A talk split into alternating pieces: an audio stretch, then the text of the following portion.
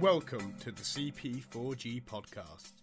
The Change Politics for Good conference took place on the 29th of February 2020. The sessions were recorded, and you can find all the discussions here. The discussion you are about to hear is called Changing Politics for Good What Next for Radical Democrats? The speakers are Brian Monteith, Inaya Folarin Iman, Henrik Overgaard Nielsen, and Yasmin Fitzpatrick with Claire Fox as chair. Enjoy. Okay. Um, thank you to everyone who stayed. I was I, I was a bit worried that people might go home. I, I did I did actually notice that the people who are travelling back to Scotland have gone early. Splitters. what can I say? What's more impressive is that we had a contingent who came from Scotland today, which was bloody impressive, actually, so fair enough. Um, so, welcome to this uh, final plenary. I, I, think that there's been an awful lot of food for thought, some really good contributions. And as we said at the start of the day, it's not that this event was ever going to come up with a you know, prescription or say what we should do now. But we did think it was important to have some kind of future orientated look at the end about um, what we might do next or what different people, all of these people might will have completely different. I don't even know what they're going to say, uh, but I just invited them to say something. Um, this is a, a call for uh, uh, changing politics for good, which those of us who were involved in the Brexit Party will know was the one absolute thing that everybody of every party that I discussed said. Great slogan that changing politics for good. We need to change politics for good, and I think that is something to remember. And I remember doing a meeting very early on when I was standing uh, to be a, an MEP, and, and one guy very forcefully said to me, "Look, this isn't just about Brexit. You know, if you just do Brexit and then bugger off, that won't be enough. We've really got to change politics for good. And he said it in that way that it wasn't a slogan. And it stuck with me because I've always thought that although I'm delighted to be back in Civvy Street and not to be an MEP, I'm not interested in uh, electoral politics personally. I didn't ever want to be seen to be buggering off because I do actually want to change politics for good and I do think there's an opportunity to do it. It's just that I haven't got a bloody clue how. And so that's part of what this is about, right? Because I think a collective group of people, hive mind, might come up with something. So we're going to hear from uh, my collaborator on today's event, uh, Henrik, Henrik Overgaard Nielsen, who is, as we know, a former Brexit Party MEP. He's also a dentist. He's a trade unionist from 2015. He was the chair of the General Dental Practice Committee until he stood uh, for the Brexit Party uh, and that represented over 30,000 dentists.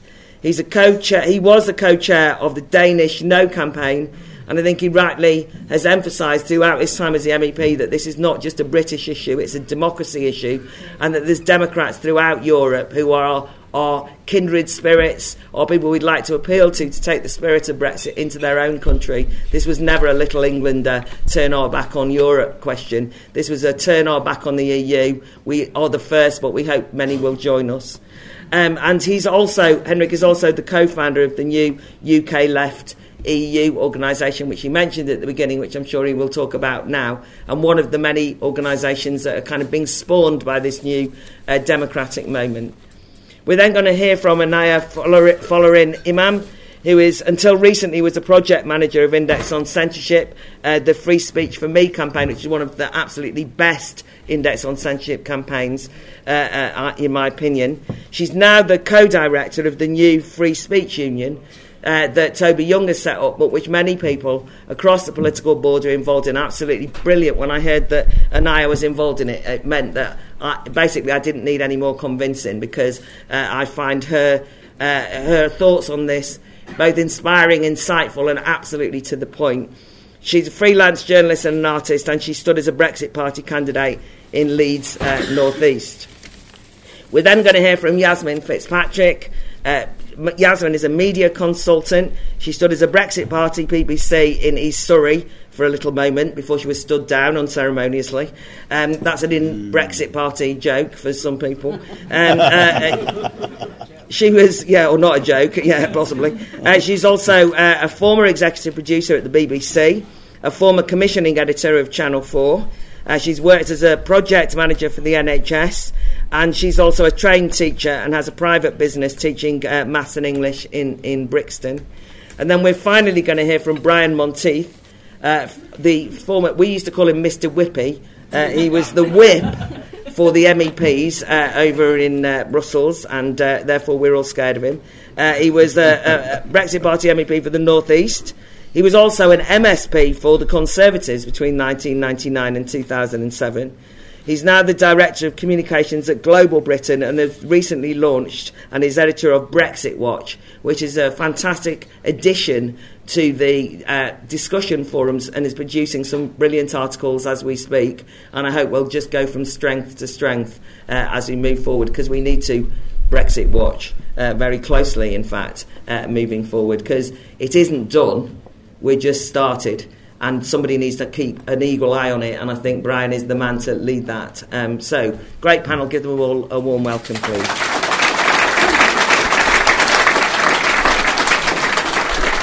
We've got the gist of the format now. They all get five minutes each, and then over to you, effectively.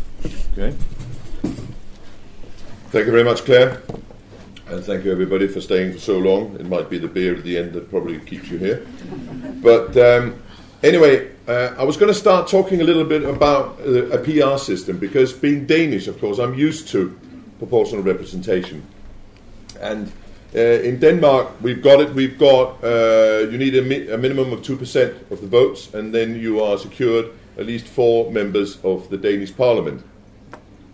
It works in the way, and I have many discussions since I moved over here 25 years ago uh, about whether first past the post or the PR system is is, is best. Um, it is probably true that you are more likely to get a majority government without a PR system, but, but with the first past the post, and therefore you get stronger governments as such. The advantage of the PR system is that you will have uh, minority views heard more easily, because if there are uh, people that want to to set up a party, it's a lot easier, and it's a lot easier getting people in, in parliament under a PR system. You can also retain uh, the constituency connection that you've got here. So you would have constituencies probably a little bit larger than they are now, but you would have one MP responsible for that constituency. That is possible as well. The other advantage of a PR system is that you will have the discussions where now the discussions, particularly with a huge majority like we've got at the moment with Boris Johnson, the discussions about what happens will happen within the Conservative Party. It won't happen out in the open. Whereas if you've got a PR system with several parties, and that's what we've got in Denmark, you, you haven't got a majority government. Uh, you will have several parties working together. You will have those discussions between the parties, and therefore more out in the open, and more people can participate. I was then thinking about it when I thought about uh, this panel discussion, and I was about to say that probably with, with more smaller parties, and you have to uh, you have to work together to form a government, that you avoid the extremes. Uh, you avoid the extremes having too much power. And I was thinking about that, feeling quite pleased with myself until I thought about the Israeli government at the moment, where the exact opposite, of course, is happening. So I don't think I can I can claim that one. But it is something that I think we need to consider as we go forward. But you would you would lose the thing about having a majority government. You would have weaker governments, but on the other hand, you would have several parties and a lot of people involved in it, and it is easier to get people involved in the political process. The the way it's very difficult to sort of come up and say this is how we're going to do it and this is how we go forward. I think one of the possibilities would be to look at the old sort of when we had parish councils and things like that. Uh, the, moving the democratic process closer to people would be more likely to engage people. The other advantage of it would also be that you wouldn't have the political parties being that interested when it becomes that small. You would avoid the professionalization of the political process, in my opinion.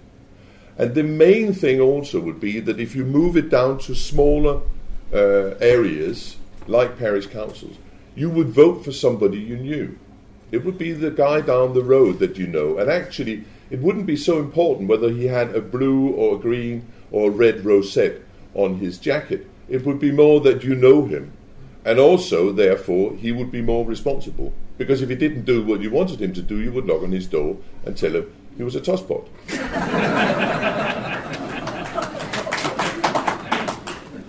so I think that might be something to consider. However, the other thing I thought about, and that's a couple of weeks ago, I, I had a, a, thought, and, and it, it's, it's a little bit to do with, with getting. I'm not quite sure. I mean, the, the UK left of the EU is very much a question of trying to go into schools, trying to go into universities and try and talk to youngsters about Brexit and the positive side of Brexit. And obviously, also get them interested in politics would be another reason. And I don't know if it's just youngsters, but I was very surprised. I'm, I'm, I'm thinking whether we need to get people more engaged in the political process, raise the level of discussion we have in this country. And the reason I'm saying that, and I'm being provocative now, but actually, a couple of weeks ago, I mean, we've got the Brexit uh, debacle going on. We've got uh, the EU coming out with what they uh, what their negotiating position is, and we were waiting for the government at that point to come out with theirs. We have severe flooding in Yorkshire. Uh, discussions about you know climate emergency and how is that that happening uh, in the sense of the flooding in Yorkshire. And we have the coronavirus uh, happening everywhere, and everybody's very worried. But on that day, the main story the main story on the BBC was that Philip Schofield had told them that he was gay. And can I just point out that, you know, I think it's very important for Philip Schofield and obviously very important for his family, but I personally couldn't give a flying fart. and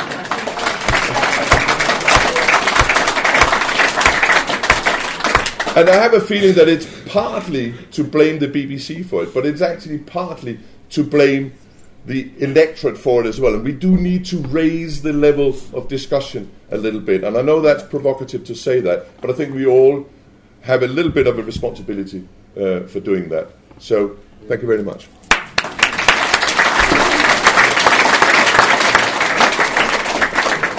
Uh, great start, Henrik. And I. Good stuff. Good stuff. Can everyone hear me? Shout. Yes. yes. All right. Um, yeah, so I want to kind of just summarise some of the things that um, I've drawn out over the past few months, but particularly like in these discussions and some of the things that have been really prominent.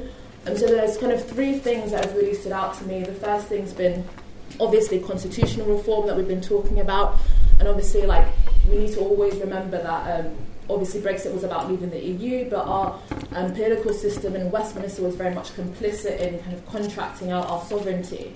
And so, post Brexit, we need to continue that process of democratisation and bringing um, politics and decision making closer to home with reforming the House of Lords, potentially having these discussions about changing the voting system. But one of the things that's been really important to me is this idea of reinvigorating civil society, and free speech has been something that has come out a lot. But I think that um, it's even more kind of pressing than sometimes how it's framed. It's not just about kind of people not being able to express their opinion. What I found particularly is this kind of anti free speech culture and permissive culture of self censorship is really embedded in a lot of our institutions now. And I think it's even become an issue with child protection, where we saw kind of grooming gangs and also um, for example, where we're seeing people not being comfortable talking and speaking out against the, the kind of transitioning of children that are kind of gender non-conforming. So these are really, really serious issues that we need to be confident and forthright and speaking up against and challenging. And so I think that we need to kind of look at how we can, as people that have already been quite active in this process, being proactive and championing free speech.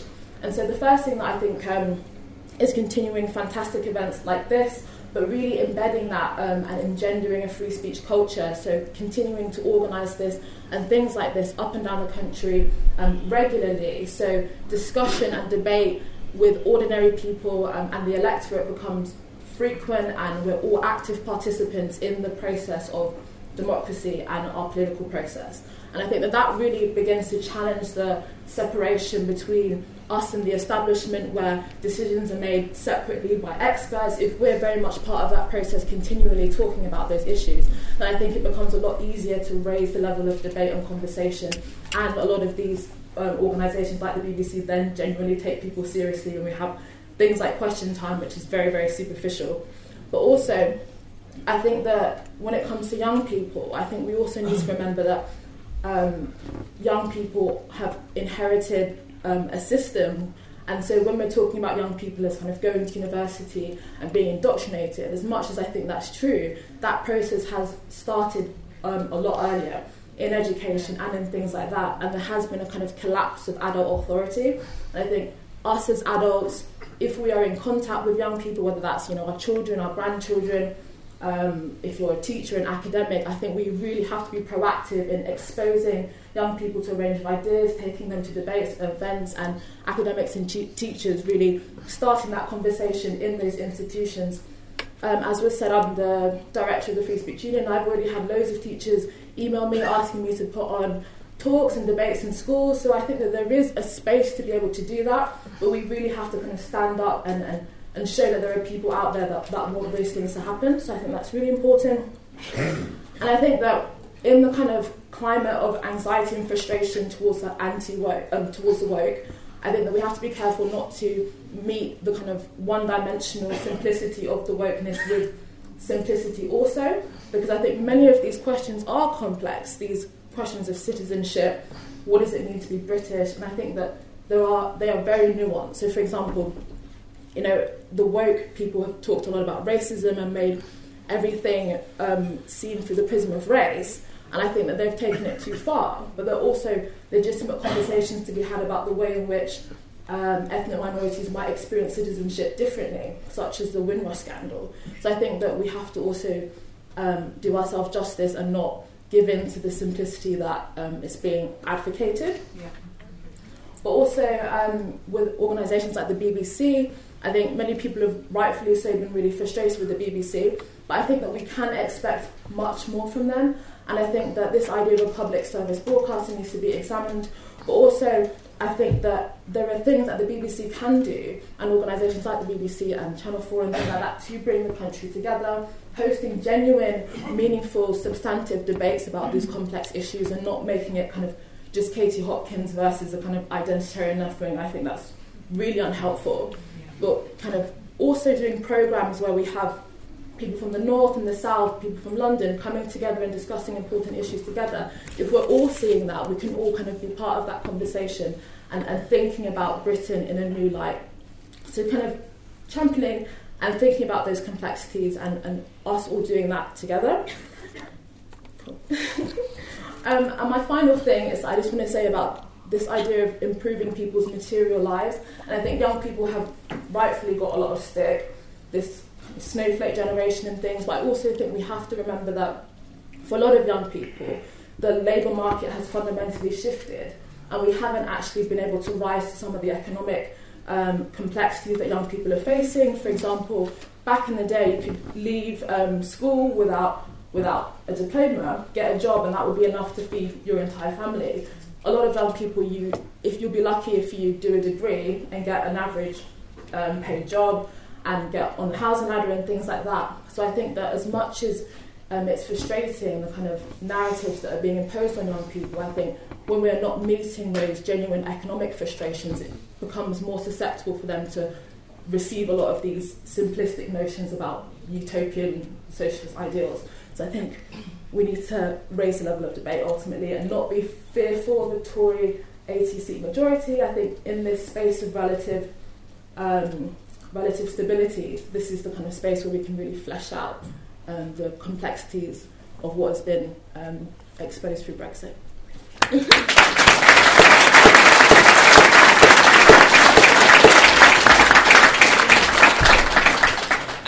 excellent point. I think that point about complexity as well is just so important that we don't have to lower ourselves to their standards. Um, uh, Yasmin. Yes. Wow. Where do we go from here? What an amazing day it's been. What an amazing range of people and opinions we have in the room, and yet, what a strange sense of consensus I'm starting to feel. Very, very interesting. We've had a declaration. Um, I thought we might like a, a six point plan, but not really. Um, this is my bid to you of what I think has come out of today, and also some of the things I thought came out of my own experience of standing as a Brexit Party candidate not so long ago. And really, it's over to you to tell me what you think. But some of the things that have come out of today, well, certainly something I've learned is let's not get too hung up on constitutional reform. As someone said, it's a bit of a third order issue. It doesn't take priority. The most important thing is that whichever government's in power, we will need to hold them to account. Secondly, we should be prepared to cross some political boundaries. And I think one of the things that's been most interesting about Boris Johnson is that he's been prepared to do just that and um, take a bit of flak for doing it. But there's a man who's moved from being in a government of, austerity to spend, spend, spend and big public works. Why? Because he can see which way the political wind is blowing. And in his case, because he wants to defend and, and um, extend the life of his political party. Well, we also have priorities, and I think we also need to be thinking about maybe some of the old shibboleths that we need to ditch in the interest of moving forward. Thirdly, you know, those political parties are more fragile than they look. And nothing demonstrated that more than when 17.4 million people simply chose to ignore everything they were told and vote absolutely against everything that they were asked. Let's not forget that. Let's not forget that. It all might look pretty stable, but just remember they're more fragile than they look. And the outside world might be, or the BBC might be talking about gender fluidity, but I think here today we've been talking about party political fluidity and the extent to which the electorate has been prepared to vote in ways that I don't think many of us would have predicted. I don't think I believed before it happened that so many Labour Party voters in the North would literally go and vote Tory the, um, simply on the grounds of well, all the things that we've already discussed. People are prepared to do unimaginable things that, they, that they've never done before. And I think that begins to suggest that there are new openings that, that we should all be looking at. And I think if we're going to look at these new openings, one of the things that I think we've really got to do is ditch our old preoccupation with right and left politics. I'm glad you agree. Two, really, two things have happened. First of all, the right wing party and the left wing party that we used to know simply don't exist in that form anymore. Because actually, as we know, more middle class people voted for the Labour Party than, than working class. And so the whole thing is in flux. And we really can't rely on those old definitions and those old certainties. Equally, when people say, uh, interesting, I, I, read some interesting stuff from YouGov. People who self identify as left wing and right wing, and in fact, the majority of people identify as neither. But even of the people who identify as left and right wing, there's actually a huge political overlap in what they, in what they believe in. And I think it's our preoccupation with Westminster politics that leads us to ignore what in fact is happening, which is that there are huge political overlaps between what used to be here and here. It's not there and there anymore. There are all kinds of shared common concerns. And of course, I found that out first and foremost through the Brexit Party, because that's the first time I've ever been in the same room as Conservatives and actually had a joint venture, a shared ambition, and a shared political project. And you know, there are more of those. And I was looking at what some of the what the YouGov, what YouGov found. And so, on the one hand, you have this overlap between um, Conservative and Labour voters, or people who identify as such, um, on things like immigration, but also on the minimum wage. And you wouldn't necessarily expect Conservatives to be in favour of a decent minimum wage. Criminal justice, something that really is an interest that spans both ends of the spectrum, what used to be a spectrum. At the same time, nationalising some key um, sort of parts of the um, um, economy, like you know the train system and so on. These are shared concerns. These are things that actually move beyond right and left politics. So maybe we need to think less about these old left right divisions and look more at some of the issues that. Um,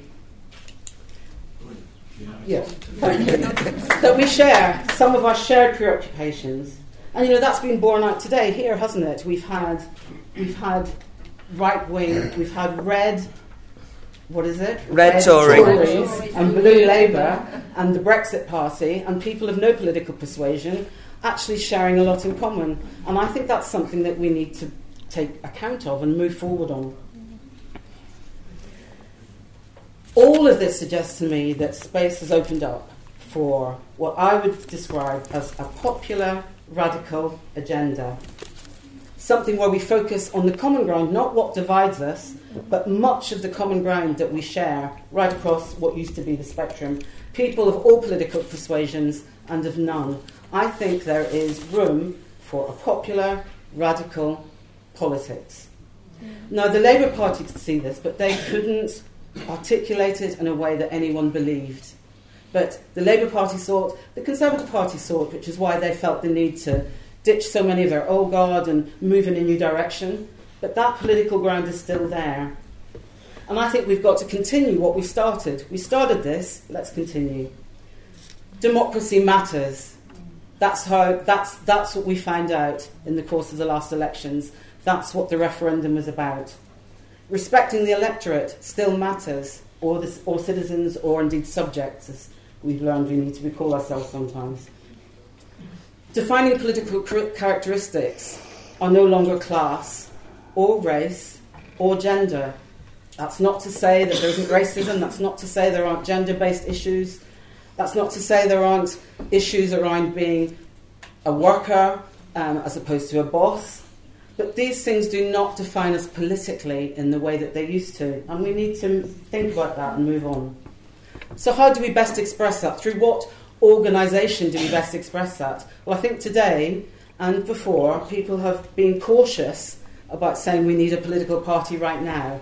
I think what we need to do is we need to demonstrate a new type of leadership in our own localities.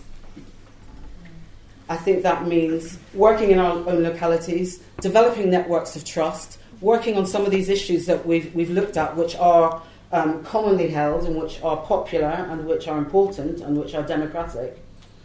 And yes, old political allegiances will get in the way, and there will be people who are in the Labour Party or the Conservative Party who think we can't tread on their ground or that this is too right wing or too left wing. Forget them. We've seen some of the challenges that we do have, and they've been raised today free, freedom of speech, challenging the university's consensus that's sort of drip feeding our, our children. Some of the cultural organisations, the BBC is only a sort of, uh, you know, the most, the most prominent one. Virtually all our cultural organisations are run by people who probably don't share a view of a post Brexit Britain that we do, which is that it's a, one that's exciting and forward looking. So I think we need to attract Democrats from political parties of the right and left and of no, and of no political party. And I think that's how we really do change politics for good. Thank you.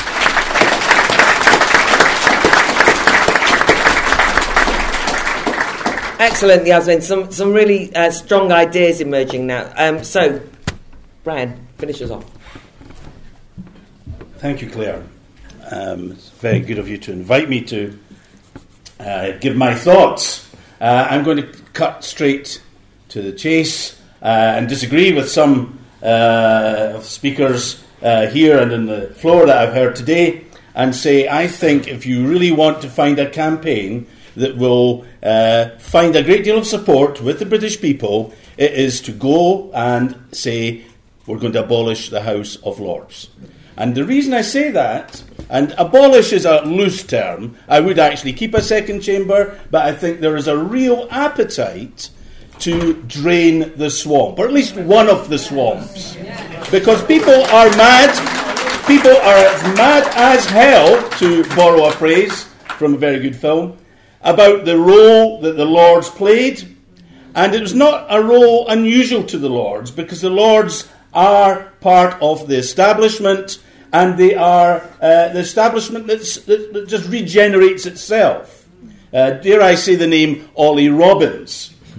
So I, I, do think at last people saw the potential for harm that the Lord could provide within our body politic. Uh, I'd, I'd, recommend that we work up uh, across parties and, and any new parties uh, a campaign that would seek to abolish the Lords in its current form. It's the most easily drained part of, uh, of the, the, the swamp. Uh, it's a boil uh, on the body politic that it can be most easily lanced. And the way that that's possible is because most people see its failings. They're visible. Let's be honest, it is corruption uh, there at the heart of our politics. Politicians buy other politicians off by giving them peerages. Now, there's many people in this room that know how close that went in the general election with the Brexit Party being offered behind the scenes peerages that, thank you, Brexit Party, were all turned down. But that did go on. Don't doubt it for a minute. The Tory party was really worried, and the way they felt they could try and deal with it was to offer peerages uh, to a number of our politicians. But of course, peerages are also offered by buying them. Uh, I remember my time in the Conservative Party in Scotland, there was a running joke about a particular uh, wealthy businessman who was giving about a million pound a year.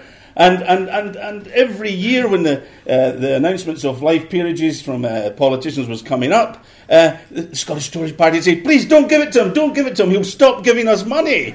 Uh, as soon as he gets a peerage, the money will dry up, we'll be finished. And it goes on, and it goes on in every party. Don't, don't think it doesn't go on in every party. It's just the Tories. It goes on in every party. Wealthy donors become peers.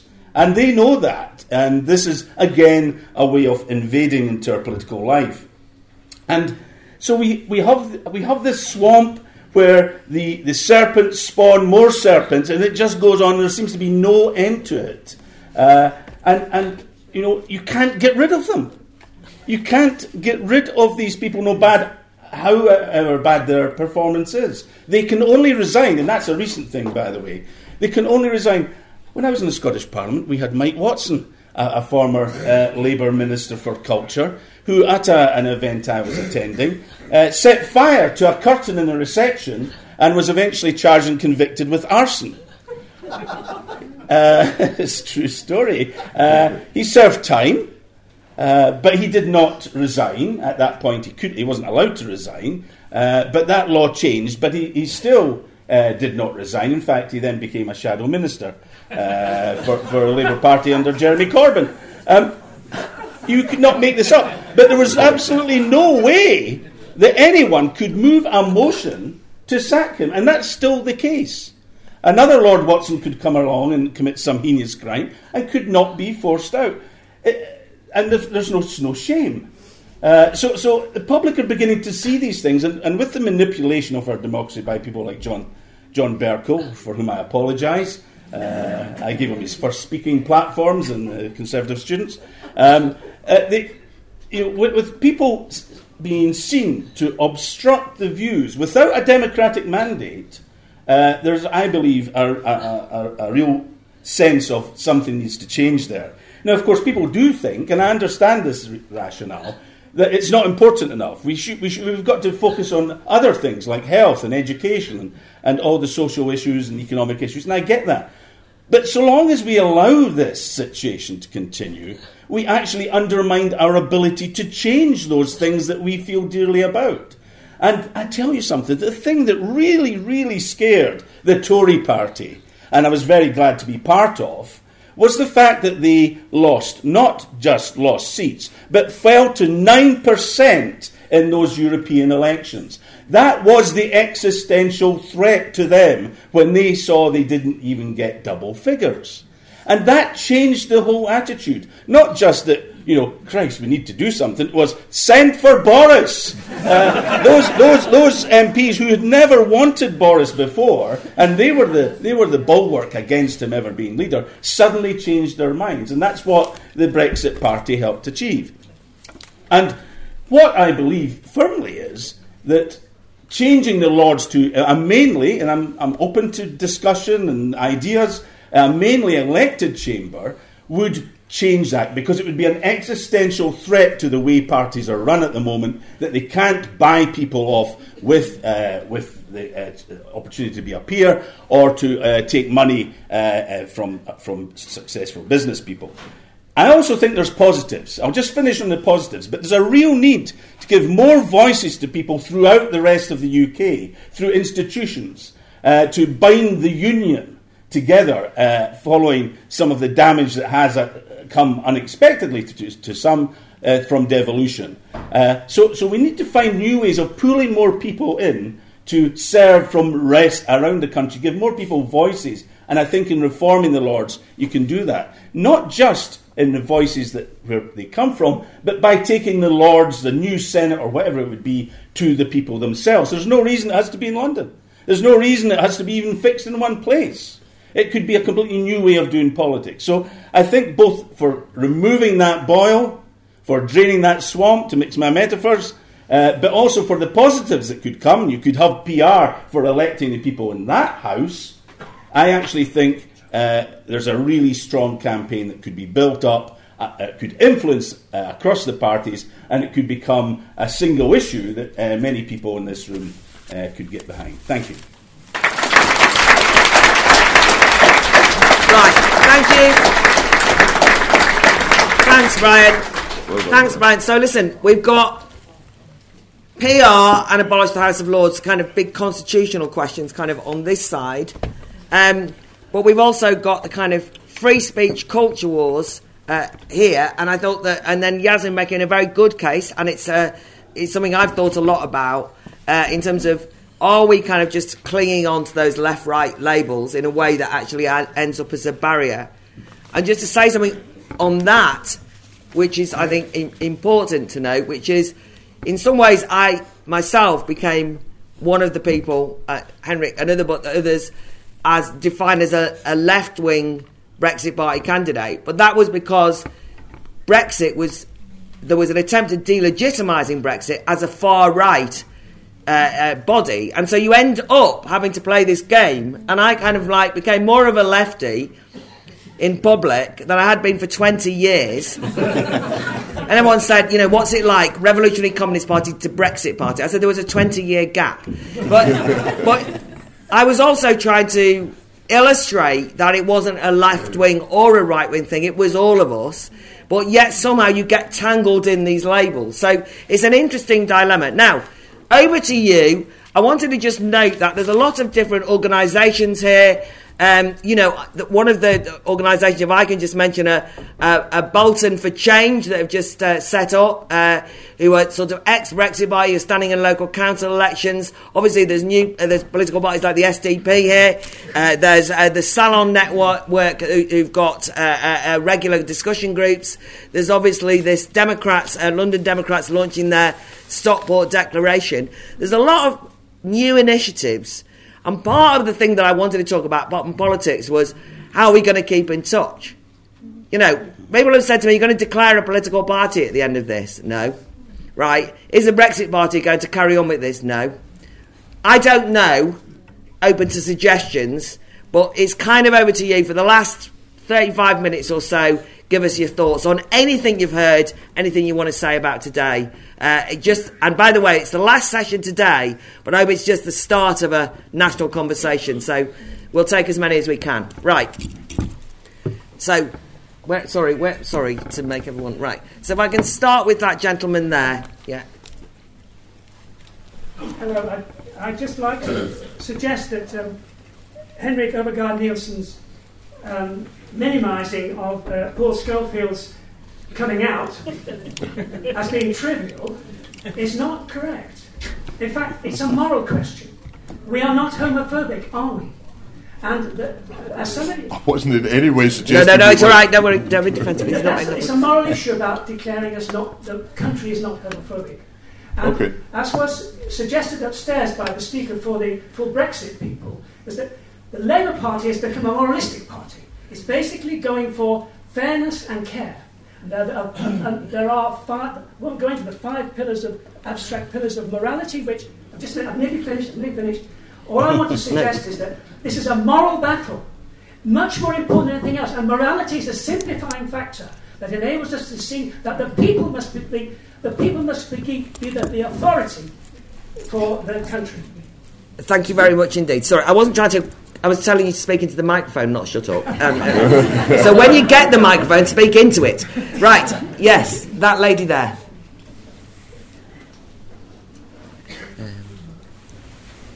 Hi, Claire.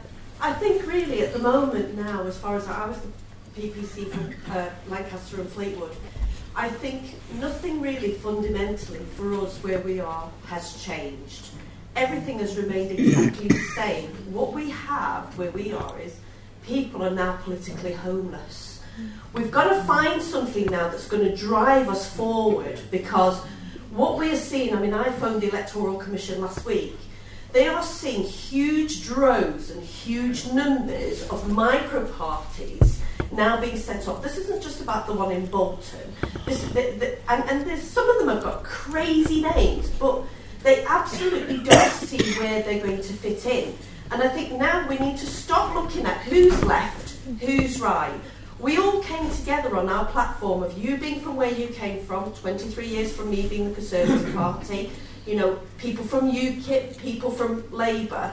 I think now we're going to have to all pull together like we have done on a common purpose, like we did for Brexit, and not have this division of who's in what party. And I think people saying, let's not do something now, let's wait, let's wait. No, let's not wait. We have a movement now. We need something to go forward now, not in six months' time, not in 12 months' time. And the people, honestly, are there. And I think we just need to. We have, we have the number of people that spoilt their ballot papers this time. What are we going to do? Bring them into a new section now where they're just going to continue to do this and just be in a land of nowhere? We can't let them down now. We've brought them all this way now and we need to get them somewhere new. Okay, thank you. Um, right, so that you, you stand. Microphone goes there afterwards. Yes, sir. I- I'd like to uh, echo the lady's comments, which are uh, absolutely what everybody feels, I think, at the moment. Um, and, and I think the Tories, okay, they've already been they've been in power now for, shall we say, two months, okay. Fifteen grand holiday, which was paid by for you know who, okay. He's now given the go ahead, which most of the Tories said they didn't want, HS2. It was started off at 30 billion 10 years ago, it's now 106 billion. It's gone up 60 billion in six months. How can that possibly be? You know, did we vote for that? Did we allow that? That is money that is just going to cronies, basically. And it's wrong. And, you know, now he's, tell, th th th he's showing his true colours. And, and that is going to be his downfall. And there's an opportunity now for another party to come along. Labour is in a mess. And a party of, of common ground amongst political divides. Okay, thank you. Uh, now, I, I'm going to take somebody over there. All, all I was just going to say was, I think that we all, I think many of us think that. All I'm saying is this conference isn't going to declare one. That was all I was saying, right? So, uh, anyone want to set one up? I might join it. No, because you can't just do that, and that's the issue. But all I'm saying is, I, I hope now we've established it would be great if there was another political party. I'm just pointing out, no, I agree. But all I'm saying is, we've now said that. We can't keep saying that in this last session because it's also, how do you make that happen? So there's a lady there and then that gentleman there. Stand up, sir, and then I'll know the microphone comes to you and then we'll go to you. Yeah. I'd like to know what Brian thinks about uh, the start of reform of the House of Lords, getting rid of the whipping system and the parties by having, well, making them actually illegal to actually try and promote the parties within the House of Lords. When a bill comes up from the House of Commons about a particular issue, let's say animal welfare, the Lords that have expertise in animal welfare put their names down on a list. The other members of the House of Lords vote on which ones of those members who have an interest in that subject can go into the Lords Committee, come back with their recommendations, and then it's voted for in the House of Lords. Okay, right, thank you. So this is what I'm going to do. So if, if that microphone, the person you speak who's got it, I'm going to take those two gentlemen over there after you, sir. Then I'm coming back to the panel. Then I'm going to start with you. Yeah, that's the way we're doing it. Right, carry on. Um, my name's David O'Toole. I'm a trade unionist. I work as a trade union organiser. Um, I think I the guy in this tartan shirt there mentioned a group that I thought was great. Uh, uh, protect our children from what was it? Protect our children from being scared, being scared in schools. Yeah, um, I wrote a blog post. I've become very interested in the Extinction Rebellion phenomenon. I wrote a blog post and created a leaflet saying, uh, "If I were your teacher, this is what I would tell them." And uh, told, put my point of view that you know we were living in a better world, you know, and it was getting better all the time. Um, over a period of a fortnight, I had about six phone calls, so I became a little bit of an agony aunt with concerned parents from around the country ringing me up, particularly on the south coast, Brighton and places like that, saying um, their children were being frightened and bullied in school because one parent said that their child had been told, um, if your mother doesn't give up her car, by the time you're 21, you'll be dead. Right? Another one sent me a photograph of the fact that um, she had uh, a gable end of a house that was painted with an Extinction Rebellion logo with a hyena. Very professionally done, but something the sort of thing that you'd see on Bogside. And I've just discovered that there is um, now, I hate this sounds like conspiracy theory, right? But the UN sponsors something called Climate Change Teachers. There's a map on YouTube, uh, map, map on Google Maps of all uh, the climate change teachers that are embedded in schools throughout the country. There's over three or four hundred of them. Uh, thank you very much indeed. Right, yes, sir. Uh, I'd just like to um, support Henrik's point about getting involved in local councils, in parish councils. I think it's a point well made. Um, we'll all find different ways of getting the politics that we've talked about here today across and uh, in, in different situations and different contexts. This is a good context. There are 20,000 local councillors in this country in the big authorities, in 343 big authorities, local authorities. There are 100,000 councillors in the 20,000 parish and community councils in this country. And that's the, the boasted figure that is put up. I bet you there's many, uh, many fewer of those people in, in those particular councils and not getting involved. It's a great opportunity to get involved, and particularly this time. The previous government, one of the last things it did was dole out £25 million to 101 towns uh, seen as uh, towns in need of a little boost. And those, the, the, government has put it out, those councils, both the local authorities and the parish and community councils, have been encouraged to get involved in how that 25 million is spent. And for example, Stockport, Rochdale, Bolton, Preston, you know, these are all, all, all in, in local ones, and 101 throughout. So there's a good opportunity for us to get involved now. Okay, thank you. And to the person who had their hands up, thank you. Sorry, I don't want to stop people clapping. Yeah. Um, and then uh, t- take a couple of things afterwards, after this one. Yeah. yeah. I once, still come back to this problem of, I think, uh, as Ian mentioned, the uh, BBC. I mean, in theory, it sounds great reform, but we've been saying it for 10, 20 plus years. It's not going to reform. It's London metropolitan progressive to its core. It's not obvious what you can do to redeem that. Ditto the same for a whole quangocracy of organisations across Britain. They are filled, packed to the rafters with people of the same ideological worldview. If you can't reform and clear out those and get somebody of a more socially conservative, culturally conservative bent in, we're just going to get the same results from this tier of the state, this apparatus of the state that's dropping the same messages in. It, we, there's got to be something bigger and better done about that. Okay, Henry, pick up any couple of points. Okay. Thank you very much. Um, just talking to Brian about it, it's the wrong way we are seated here. We seem to be very white male and stale on this side of the table. But um, No, just uh, starting still. on the London-centric part of it, I, I absolutely agree, and it is a Westminster bubble you've got in there. There are several problems with it. I, I live in Wandsworth, and during the referendum campaign, we needed to have sort of secret handshakes or something like that if you were a Leaver. Uh, that was the, the, the most Remain area in the country. But it becomes a bubble, and it, it particularly becomes a bubble when the official opposition seems to be concentrating not on working classes, but actually on universities and big cities and, and yummy mummies in southwest London, really. Uh, and, and I think that, that is a problem. Um, the question about declaring a new party, and I think we are all frustrated. We all want to do something, and we want to get on with it. The problem is how to go about it. And as Claire says, this is not about declaring a new party. This is not what this is about. But it is about us all getting together, talking about it, and see what you know. Let the thousand flowers bloom. I, I is probably what I think where we should head with this. So let people do things in Bolton. Let Leanne do something in, in, in Fleetwood. Let people around that are interested in these things do whatever they see fit to do. I'm, I'm a little bit worried that if we try and do something, you know, very top heavy and we need to do it nationally, we're going to fail. And I actually think with this, you know, change uh, politics for good. Actually, what we want to do is from doing from the bottom up, not from the top down. So let the thousand flowers bloom. Okay, great, thank you. Right.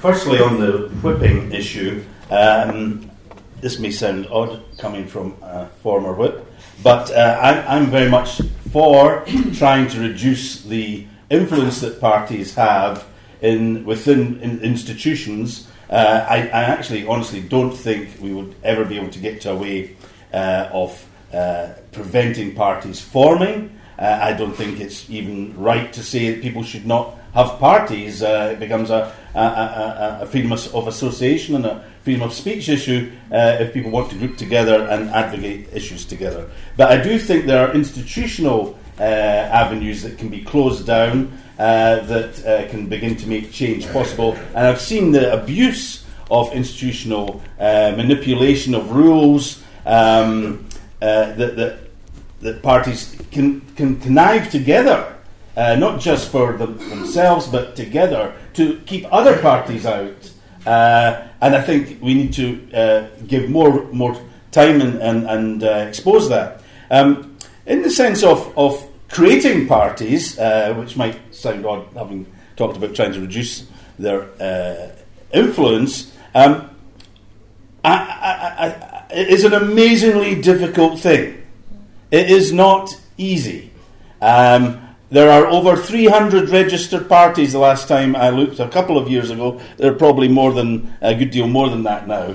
The formation of the Brexit Party was uh, unbelievable, but it was down essentially to the conjunction of two things the coming European elections uh, and Nigel Farage. Without, without the figurehead, it would have been very difficult for Richard Tice to say, "Oh, there's a European elections coming up. Get behind me," and um, it just wouldn't have happened. It wouldn't have happened. No matter how often Richard, God bless his cotton socks, was on question time, it wouldn't have happened. It needed somebody like that. People keep saying to me, oh, we need a new party in Scotland because the Tories aren't going to beat Labour or the SNP, but we need to get rid of SNP. It needs a figurehead to do it. And that's why there's not going to be any change, and SNP are more likely to stay in power.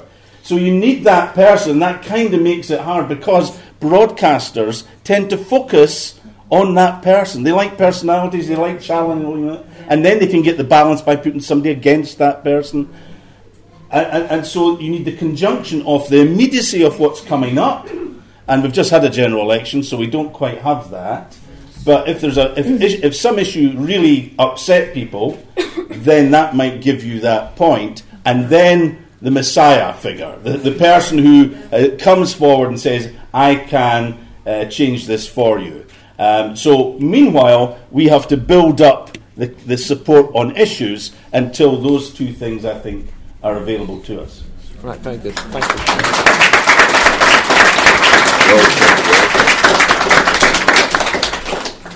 Um, yeah, I agree with um, what's just been said. I think that if we look at the kind of two non-establishment parties that have made quite significant impact over the last few years, well, that's UKIP and the Brexit Party. UKIP took quite a long time to build that support over years and years, and the Brexit Party, as has already been said, had a significant figurehead. It really captured the spirit of the moment, and so I think that um, we can often underestimate how significant it is to actually really be an insurgent party and, and really capture that um, moment.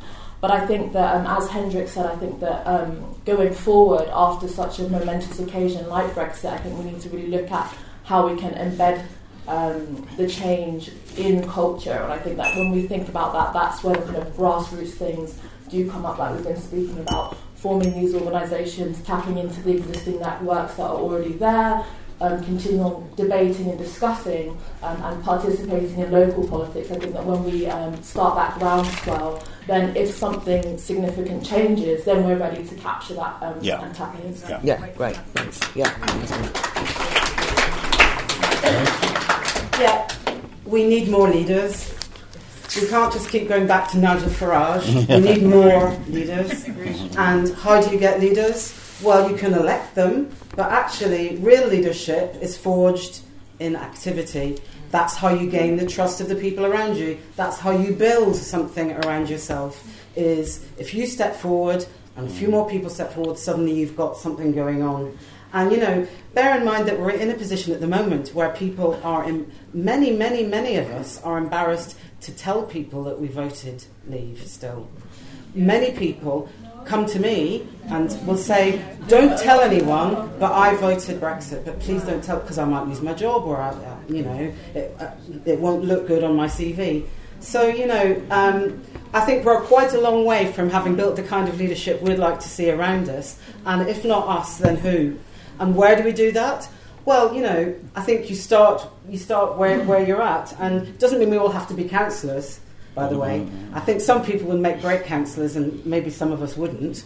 But there are many, many other things to be done. And you know, just to take one example of things that are happening at the moment, environmentalism is a huge issue we can't walk away from. But there are really practical things going on where people like us are needed.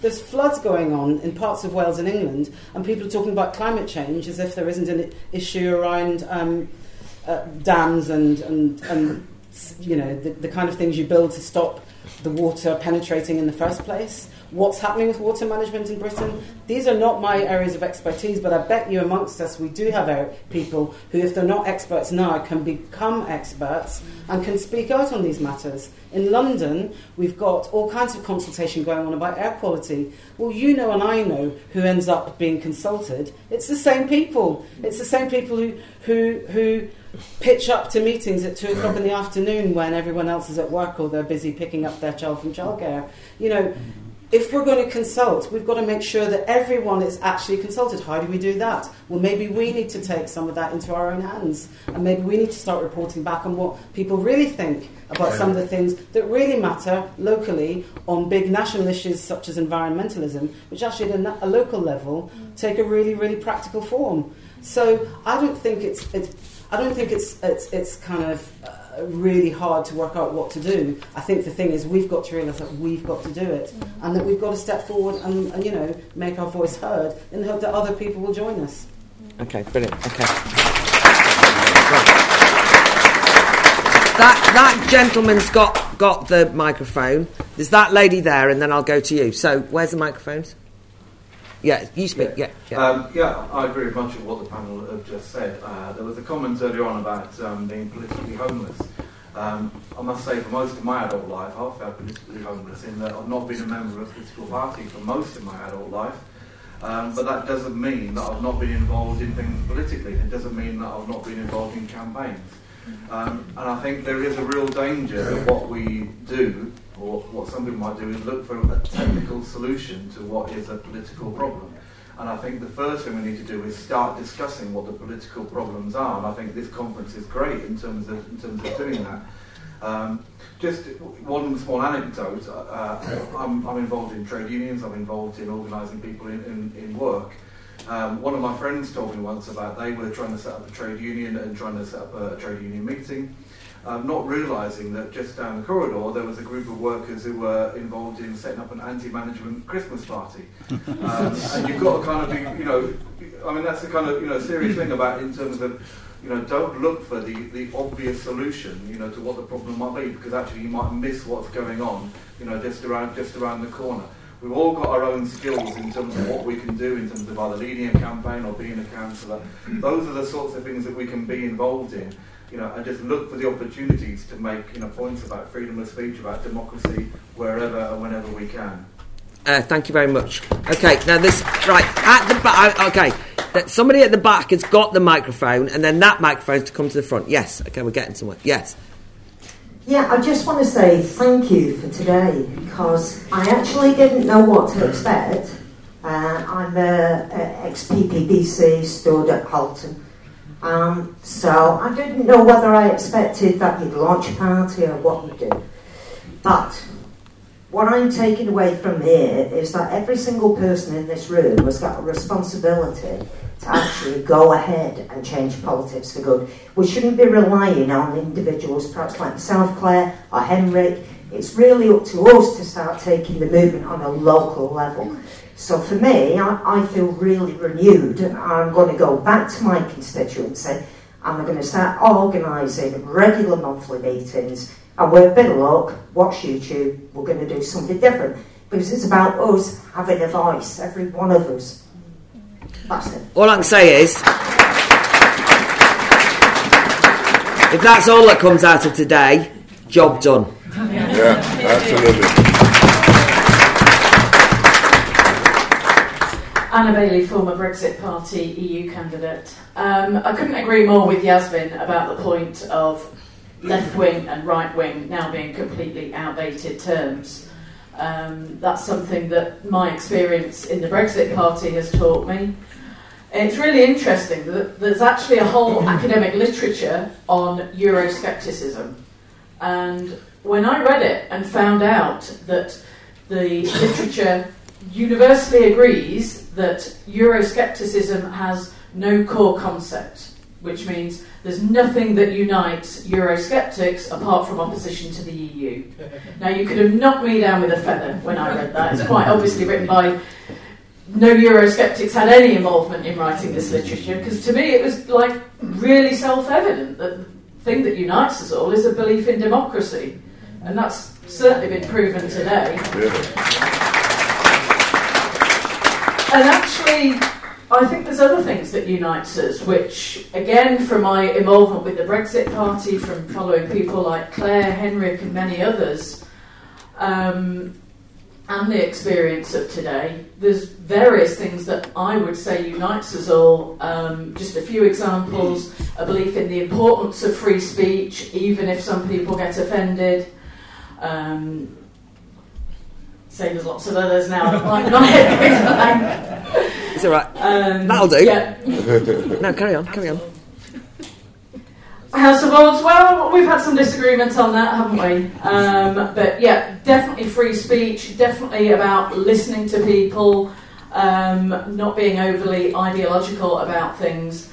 Um, there's many, many more. Um, but I, I think that's basically proven Yasmin's point about the, con- the concept of left and right being outdated. And as Claire said, it, it becomes a barrier if we start to think in those terms. So we've got to move beyond these simple definitions. All right, thank you very much indeed. Right, someone's got the microphone at the back. Right, you're. Are you trying to speak as well? Yes. Yes. Right. Thanks, Grab the microphone and then speak, and then pass it to the person behind you after you've spoken. Yes, carry on. William Clouston, uh, Social Democratic Party. Um, years ago, this was a big party, and, and then it got, got knocked to the grassroots. The reason it's grown rapidly, and obviously it was tiny, and we've got a couple of thousand people convened now. The reason it's grown is that people looked out onto the political landscape and didn't like what they saw. And I think you can have any number of think tanks or blogs or anything you like, but in the end, you've got to have a political vehicle. You've got to have a political vehicle, and a political vehicle is a political party. We wouldn't appeal to everyone in the Brexit Party, we're quite lefty on sort of economics, but for those that like our sort of politics, and it is a mix, it's a red blue type of politics, we've got we love Morris and we love, we, I, I like Philip Blond as well, we have our own particular type, it's quite statey. But if you like that sort of politics, pick up a, a new declaration, and if you like it, join us. And it's, it's, that's, I think there is a role for political parties. You can, you can have as many think tanks as you like. Okay, thank you. Um, uh, yes, person's got a mic. Yeah, you've got it. Yeah. yeah. Uh, firstly, I want to say uh, from Wales, thank you very much to you, and Henrik, for uh, hosting this con. It's been fantastic. I think for me, today's not about uh, forming a political party, but forming a coalition of people who are like-minded. A lot of people I've spoken to, the conversations I've had, it's very clear that even though we come from different, different political spectrums, we, there's some similarities that we all have on freedom of speech and democracy and all those issues. And I want to ask you and Henrik, please would you do something like this in Wales? Would you come down to God's own country? a land where it's beautiful and we would put on a fantastic venue for you. We'd love you to come down. Because I'm sure that many people have found, especially in Wales, people feel like political refugees at the moment. Many of those, especially those of the Brexit Party, who've not gone with Labour or not definitely Labour, but with the Conservatives, certainly they feel as if they're homeless and I've experienced it. I'm quite secure with it myself. I'm okay living where I am in Abergavenny. However, a lot of people do, and I think something like this is, is needed right at the moment, not to form a political party, but simply a coalition of people from different parties, whether it's the, you know, the SDP, the Social Democrats, and other parties that are represented here, to come together to talk and debate, because this is not a talking shop, as you said. This has been insightful, it's been it's been a revelation to me, and I've really learned a lot from it. And I know I'll go back to Wales a much better person after this conference. So thank you very much. Um, just, just to say something directly in response to that, which is the legendary June Mummery. Oh, there she is. The legendary June Mummery, um, the most amazing force of nature. Well, stand up, June. Give it, take a bow. Former MEP. Well, she said in one of the other sessions she said, "Oh, I think uh, uh, Henrik and you should take this on tour." Um, it, yes, it is also true that we both got a life, by the way, as a side. But anyway, what I wanted to, what I wanted to say was, I I hope that this will inspire other events.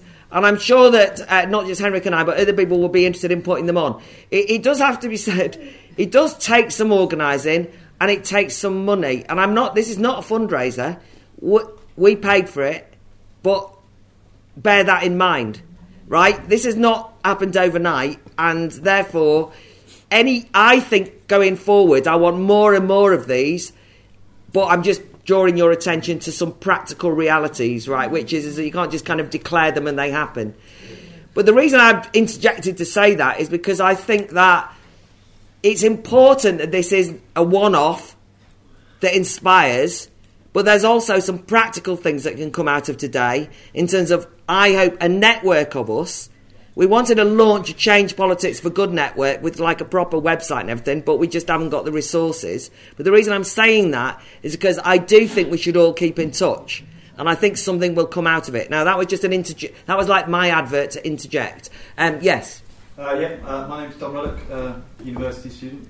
Much derided, but uh, uh, you can work out whether indoctrinated or not. But I wanted to make a point about um, identity politics, um, but I think Inaya brought up the point uh, perfectly well that actually uh, identity politics, I think, is probably here to stay. I think the new cleavages of, of, of, political life are established now. It's not just left and right, there's allocation of values now.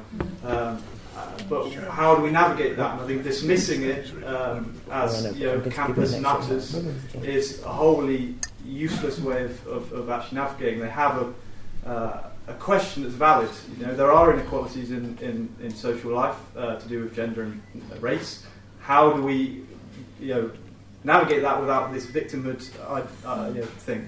Now, the one way that I can see of doing that is reaffirming the idea of the individual and, and, and personal agency, because obviously it's clear that the individual is the ultimate minority. So, I mean, in, in that sense, you, you can engage with the same ideas. Um, but I think there's a tension then with, which I haven't worked out in my head, and I was wondering if you could maybe speak to it, is uh, a tension between individual individualism and, and, and community. That that uh, you know, economic individualism. I think individualism's been pretty terrible for uh, a lot of people. Atomization of people. Um, so how do we how do we situate reaffirm the individual but situate them in the community in a, in a positive way.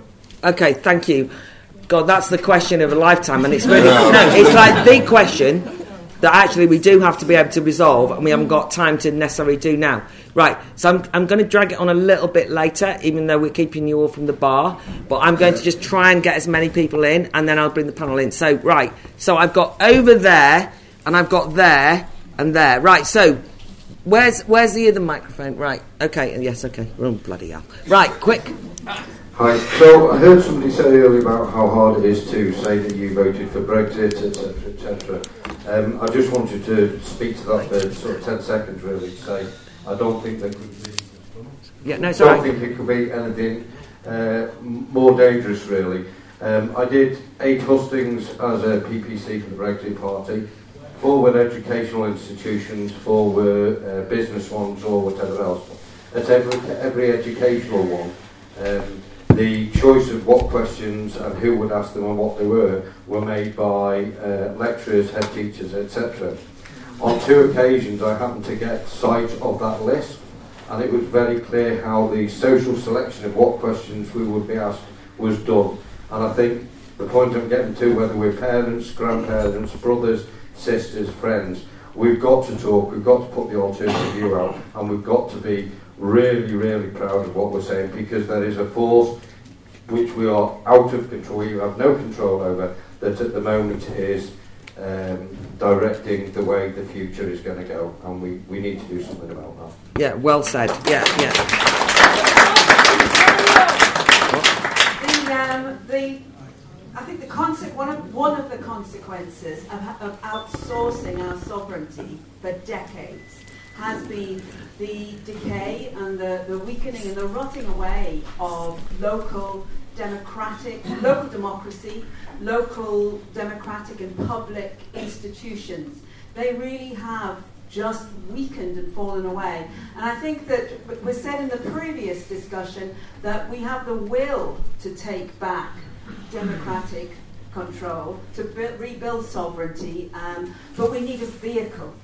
And the vehicle doesn't just come down from the heavens. It's not just going to appear. We have to build it. And the institutions and the local democratic and public institutions that used to, that should belong to us, um, that's where we build it. So we really, I think, have to take control of our of our public life, of our local life, and of our democratic life. And I think that the the idea of, of getting involved in parish councils is, is great. Also, I'd just like to plug that there are local networks like the Salon networks. I run the Liverpool, I'm one of the people that runs the Liverpool Salon, and we talk about this all the time. We're actually talking about local democracy and local development and how people can, can take control of the planning system in, uh, in May of this year. So please get hold of our material and anyone who's in Liverpool or Leeds or any of these cities where they have salons, get involved and take part in more and more of these conversations and arguments. And let's get our views and our narratives out there and take back control of the arguments that we need to be having. Okay, I, I, okay. Uh, thank you. I, I'm not going to be able to take very many people. I'm sorry. So I've got you. I've got the person at the back. Yeah, yeah. Uh, so sorry, uh, my name is Matthew Patten. I was an MEP. I, I just want to make an observation and a suggestion. The, the observation is, um, it didn't seem like it at the time, but actually looking back just four weeks ago to what happened with Brexit and the Brexit Party, I think that was quite an easy thing to do. We were all bound by adversity and a single cause, and we all came together across agendas on that. What we're trying to do now is much harder. There's no common cause as such, but we're trying to stand for something really positive, which is kind of democratic purpose. And one thing that Nigel Farage did say, um, which was really interesting, was he said that politics was about timing. Brexit Party was the end of a movement, or part of the movement, started many, many years ago. Peter Shore and people like that about Euroscepticism. It, it seems to me where we are now, rather than trying to find the answer in a party and a political vehicle, what we're about is about trying to start a movement or continue that movement on. I think this is about the movement, finding, finding common cause. We should let this breathe and give it time and wait for the right timing from out of this movement to then form political vehicles. Okay, thank you very much indeed. Yeah, the person, the person who's got the microphone at the back. Um, it's Kat again. Um, I don't. I actually don't think it's left and right that's the problem. Um, I think the whole thing um, about Euroscepticism is that there isn't, it isn't left or right. It's been portrayed as left or right, and we have to pick a side, but it isn't. Um, the problem is wrong attribute, uh, attribute, uh, wrongly attributing left and right to these issues. That's the problem, and also this modern thing, which admittedly comes mainly from people who self-identify as left, um, where you have to internalise being left wing or being right wing as an identity and then label other people through moral judgment. So, you know, left wing identified people morally judge right wing people that they have attributed that identity to, and that is identity politics. We don't need to throw the baby out with the bathwater by saying we can't now have strong and coherent values because that's how we actually function as a democracy. We have strong, coherent values, we discuss, we disagree, we come to a resolution, and then we form a consensus around the things that we do share. So I think we need to get away from this thing that it is somehow morally virtuous to have no coherent principles. That's not the problem. Uh, thank you very much indeed. Right. I, I, I'm only able to take. So I've got those two people there and you, and that's it. And I'm really, really, really sorry. There you go. I can't see who those two people are, but they were the two people who had their hands up. Well, stand up and take the microphone. Right, that person take the microphone. Right, give them that person a microphone. Oh no, you've got it. All right. Oh God. Right. Yes, you two. You can start. Yeah. Start. Yeah, go. Hi, uh, my name's Gaynor. Uh, I live in Yorkshire. And one of my concerns is freedom of speech. Now, some guy down there said something about homophobes, right? And about Philip Schofield coming out as being gay. Well, yeah, that's okay. But I wouldn't expect that to be on national news. Yeah. yeah. The kind of thing I would expect to be on national news is about the grooming gangs. Now, a lot of these people seem to have been silenced for some reason, and I cannot understand why. Because it is widespread, absolutely widespread. You know, uh, towns around where I live, it is rife. Rotherham, Bradford, Dewsbury, Huddersfield, all these towns that are all around me, and I've I'm even seeing changes in the city where I live against me personally. You know, verbal attacks, which I would have never seen two years ago. So I do think and I do feel that we as people and victims, it's important that we get this platform. Thank you very much indeed. Thank you. Right. Not, not, not yet. That man there. You, sir. Yeah. No. Yeah. You first. You there, and then you. Oh, God, right. Colin. thing. Yeah, me first. Uh, today you've just spoken as somebody who was leader of Rochdale Council who led the first prosecutions on the child sex offences. Shout. But somebody who was leader of Rochdale Council at the time who led the first prosecutions anywhere in the country on that, we actually opened the evidence up to the child uh, inquiry. And I tell you, it is in every community across England, Wales, Scotland. And it is not a race issue in terms of the Asians, it is a sex abuse issue. And don't let the left or right try and say it's one group or another. It is absolutely a crime against children in our communities. Let's stop it. In terms of politics, we're here. Right, quick, quick, quick. We're here to change politics for good. so can we stop tinkering about the ed- edges and playing with? I'm not here to influence the Tories or Labour or anybody else. That's gone. Labour's dead. I want a new politics for good. So let's abolish the House of Lords and the larger English councils and put our own policies forward to replace them either with regional assemblies or smaller councils where people are heard and listened. That's the way forward. Just the last one, Claire, on uh, freedom of uh, speech. If we allow freedom of speech to be limited, we are limiting learning. But also, we should use freedom of speech to build responsibility into what you say and measure responsibility. Otherwise, it becomes a tantism libertarian, unlimited society which we must guard against. Okay.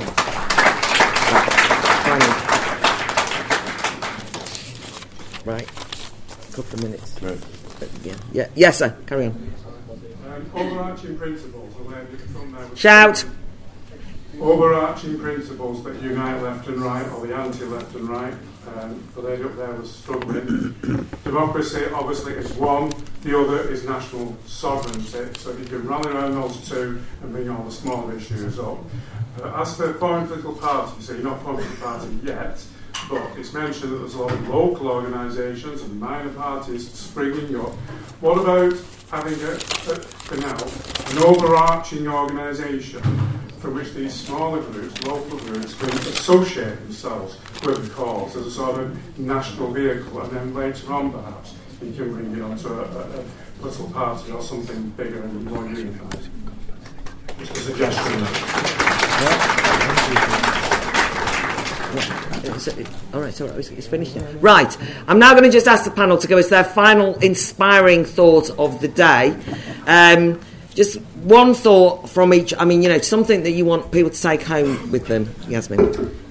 Well, I like the idea of a loose association because I think we've come up with a lot of really interesting ideas today and lots of plans. And the problem always occurs when you get home and you put, you know, you put the kettle on and you think about what you're going to do and you sort of you lose you lose heart. And I'd hate for us all to lose heart because we lose touch with each other. On the other hand, we can't all be holding each other's hands, but there's got to be somewhere in between. I hope Claire's come up with some, the, with some kind of method of staying in contact which can be useful when you need people to call on to help you build whatever it is you want to build locally. Thank you very much. Brilliant. Thank you. Um, I think the thing that's really stood out to me today is really the idea that democracy is a process. I think that it has had so much meaning um, in this conference today. It doesn't begin and end with a ballot box. It's a continual process of engagement and understanding and discussing and talking with each other. And I think it's fantastic that free speech and um, you know democracy have just been really, really invigorated. And we hope that we can continue that um, going forward. Brilliant. Thank you very much. Well, I'd like to just say that uh, what tends to work in bringing people together, I believe, is when they find that they have more in common than what divides them. And what happened uh, in um, April uh, and May was that people found they had far more in common in defending democracy, irrespective of what their political views, what political tribe they had been in before. They had in common the belief that the referendum was being uh, abused, and they, and people, many Remainers, would come up to me and say, "I voted Remain, but we have to have uh, this this decision respected, and we're voting for you." So the, the, the, key thing for me is that if we are to bring people together, to take them away from other parties, uh, then we need to identify what is the common view is, not the centre ground, but the common ground. Because if we can build common ground between people and find other issues like democracy, then you will have a movement that can uh, then become a party. Thank you very much. Well, I like the idea of taking it on tour. It reminds me of uh, playing in a rock and roll band about 40 years ago. Um, but we need some more sex, drugs, and rock and roll. At least we're going to have a pint soon. Um, I think what, what I take away from here is uh, a network. I think it's important that we try and stay in contact. We try to get a network rather than we all have to sign up to the same thing. I think it's important that we have a network. And as I said before, have the thousand flowers bloom. But can I just take this last opportunity to say that um, the driving force around this today, and that is what she's doing best and doing in you know in her outside life when she's not an MEP for the Brexit Party, is Claire, and I think we all owe Claire a big thank you for today.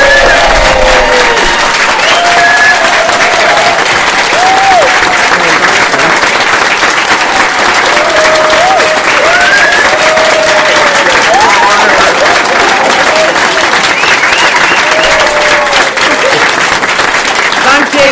Right, sit. God, I'm mortified. Right. Thank you very much, Henrik. Um, right, I, I, a couple of things to, to say uh, uh, and, just do before we go for that drink, which is uh, to sum up. Uh, the one thing I just wanted to say is that a lot of people said, you know, drop the ideology. I remember the last time that happened when uh, Margaret Thatcher and various other people said, we now live in a post ideological age. Ideology doesn't matter. And it was the opening up of the there is no alternative post ideological technocracy. I'm not going through that. I've got ideas and I've got an ideology and I'm not giving them up so that somebody else isn't offended. I don't care. The reason I say that is not to use the old labels and not to be silly about it, but because I can cope with being in the same room with Brian, and I can assure you, ideologically, we don't agree. That's okay, because on some things we do agree. And we've just been in the Brexit party and agreed wholeheartedly in our time there. So it's not, we shouldn't have that kind of demand, which, by the way, is a constant demand in the European Parliament, which is, is that we've all got to get on and have consensus and drop our extremist ideologies. No, that's called anodyne non commitment to any idea. And I am the director of the Academy of Ideas, and I've got lots of them, and mine are better than yours, and I'll fight you for them, right? secondly, secondly, uh, people have said very important things. The most important thing, or one of the things to understand that what happened, and, and I think Brian really summed this up actually earlier. The, the emergence of the Brexit Party in the European elections terrorised and created an existential crisis for the Conservative Party and, and, and actually for the Labour Party what it either. But the reason why then the Tory party's raison d'etre, and God, they really went for it, was to destroy the Brexit party, it's still going on, by the way, still going on, was because there is not allowed to be an insurgent party in this country. Now, I'm not making a case here for the Brexit party. I'm not even making an anti Tory point. What I am saying is, is that there's got to be room for insurgent parties in any country in a democracy.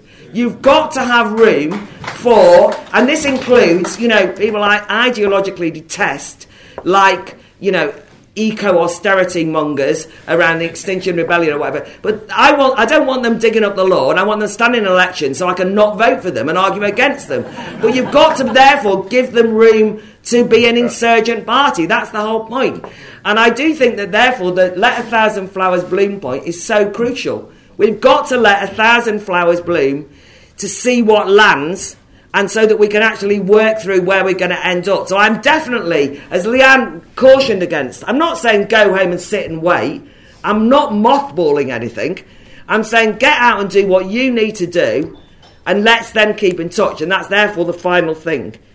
We want to try and set up a Change Politics for Good network, just CP4N network, but it's going to need an infrastructure and a website. Now, all that that's going to do is like a bit like the Levers Network did, but that's now closed, which is, is that there can be CP4N groups or whatever you want. But the main thing for us is that we've got your details and we can keep in touch. We'll at least keep in touch with you. Let's see if we can get the infrastructure together so that we're efficient. I don't want to make any false promises. But I think we need a network so that we can actually just simply regather keep in touch, keep in touch with each other, talk to each other. And that's not biding your time, that's just while you all settle different things and we'll see where it goes.